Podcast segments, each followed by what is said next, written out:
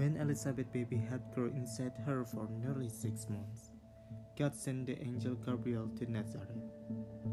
Nazareth is a town in Galilee. Gabriel went there to visit a young woman. Her name was Mary. She had never had sex with anyone. She had promised to marry a man called Joseph. He belonged to the family of King David. Gabriel went to Mary and said, Hello, Mary. The Lord God loves you very much. He is very near to you. Mary had a lot of problem in her mind about what Gabriel said. She did not understand why he said it. Do not be afraid, Mary. Gabriel went on to say, God has been kind to you. Listen, a baby boy will grow inside you.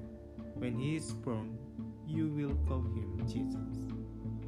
He will be great. People will call him the Son of the powerful God who is over all.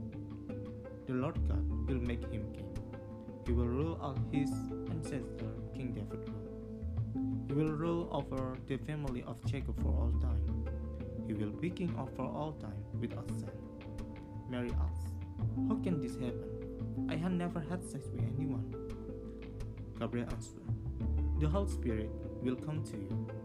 The power of God who is over all will cover you like a shield. So your child will be special to God. He will be completely God. He will be called God's son. Another thing, your cousin Elizabeth is very old. People say that she cannot have a baby. Listen, she also will have a son.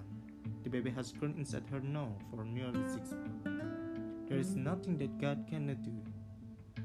Mary answered, I'm the servant of the Lord. I have heard what you have said. I want it to happen to me just like that.